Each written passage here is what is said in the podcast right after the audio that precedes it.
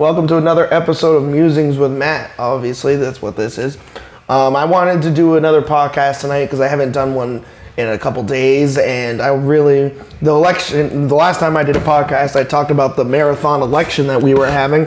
Well, it was finally called yesterday, and Joe Biden is now the president-elect of the United States. Man, I've just been really thinking about how I'm feeling today and thinking about, man, it's like a weight lifted off my shoulders. I know he's not the president until January 20th, 2021, January 21st, 2021, but it still is a relief to know that Donald Trump lost the election. He still got 70 million votes. His supporters aren't going anywhere. I'll talk about that in a second. But first, I want to talk about Joe Biden, the president-elect. I want to talk about because he's already laid out some plans that he wants to do, and that's what I like. I don't like everything about Joe Biden. There are areas where I do disagree with him, and he's not perfect, but nobody is. And some things that he wants to do right at the beginning of the first hours of his presidency are stuff that I really can get behind. That being reversing some of the terrible things that Trump really did. The first being rejoining the Paris Climate Agreement. That is something that needs to happen. We're the United States of America. We're supposed to be examples in the world, and we are currently not in a Paris Climate Agreement with 174 countries that essentially only states that climate change is real. That's what the scientists are telling us. It needs to change. We need to reduce CO2 and carbon in the atmosphere because it is changing our environment, and it will not be habitable for future generations if we don't do something about it right now. So, and every other country agrees and is listening to their scientists, and we helped craft it with President Obama and Vice President Joe Biden, now President-elect Biden, and we need to rejoin that. So that will be one of the first things that he does, probably the first thing. Second, another thing, rejoining the World Health Organization. Donald Trump withdrew from the World Health Organization during this COVID-19 pandemic, essentially because he didn't like what they were telling him, because they were giving him bad news. And they were telling him to listen to people like Dr. Fauci. Joe Biden, President-elect Biden, said that he will rejoin the World Health Organization, which is another thing that we need to know what other countries are going through and things that they're doing in order to combat coronavirus and what their medical experts are telling them, and that all goes on in the World Health Organization. So it's another really good thing, and it's really, you know, rejoining the Paris Climate Agreement and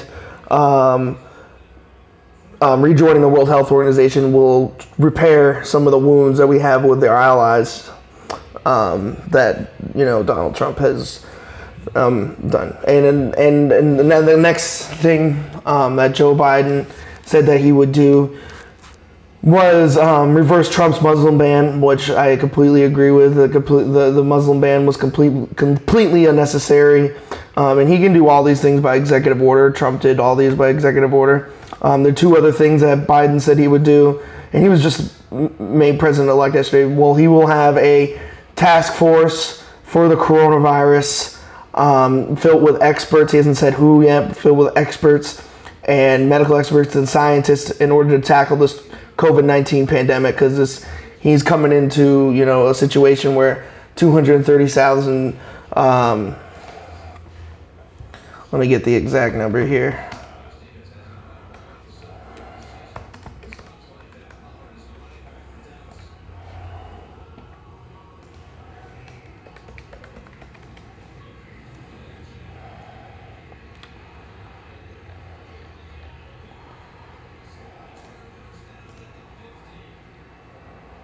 I got football on the background. It is Sunday, you know. 238,000 Americans have died of coronavirus.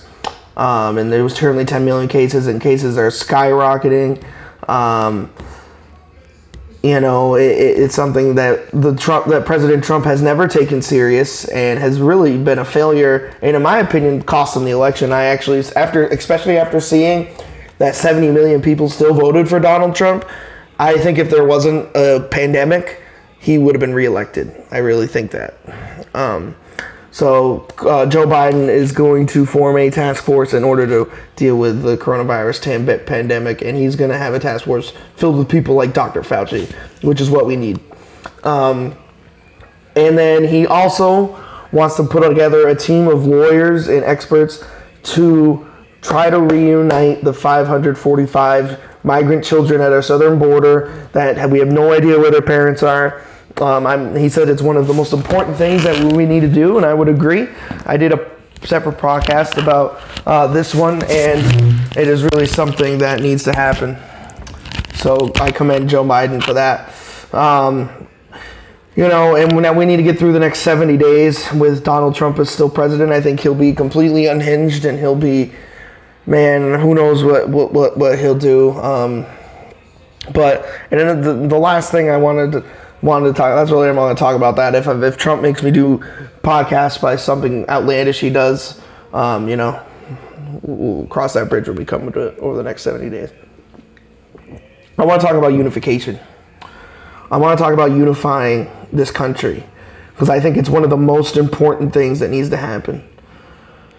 We need to come together. I know that sounds really cliche and like, oh my God, people must come together, but we really need to come together.